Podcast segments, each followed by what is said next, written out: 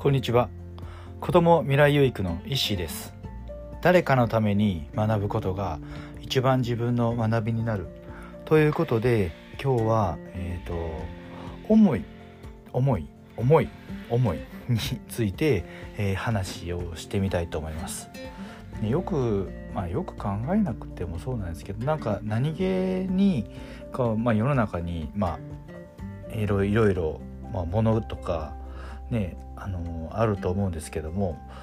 それって一つ一つに誰かの思いっていうのがあ叶った形としてそれがあるあるなとちょっと思ったんです。例えばまああの鉛筆一本にしても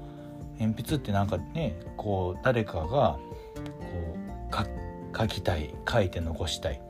でもなんか消えるようにしたいうまくこうなんかねそういう風な文字に残すのにいい方法ないかなと思ってまあ鉛筆っていうものを考えたりとかペンとかでもそうですし例えば T シャツとかでもそうですよなんかこんな形の着やすい形の服があったらいいかなと思って誰かの思いがあってそれが形になってるですよね。世の中にあるものって全てがそうだなと思うんです。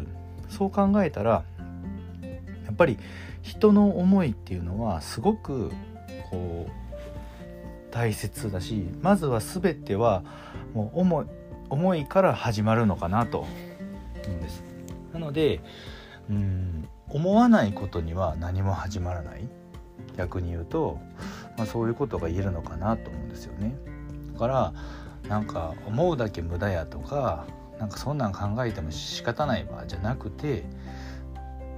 そのまず第一歩としてこう思うこと。なんかこんなのがなんかこんなんしたいなとかこんなんだったらいいなとかっていう風なこう思いこそが形となってこう現実に現実的になって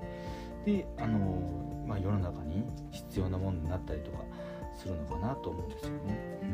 ん、なので、まあ、全てのこうことの始まりというかものの始まりは、うん、人の思い思うことから始まってるなと、うん、ちょっとねふとね思いましたね。うん、でなんかねこうまずは、うん、思うこと、ことっていうのをなんか大切にしていきたいなって思いました。はいということで今日は、えー、これで終わりたいと思います。ね、皆さんも何かねこう小さなことでもいいですしもう大きなことでもいいので、ね、思うこと、ね、をやってみてはいかがでしょうか。ではまたさようなら。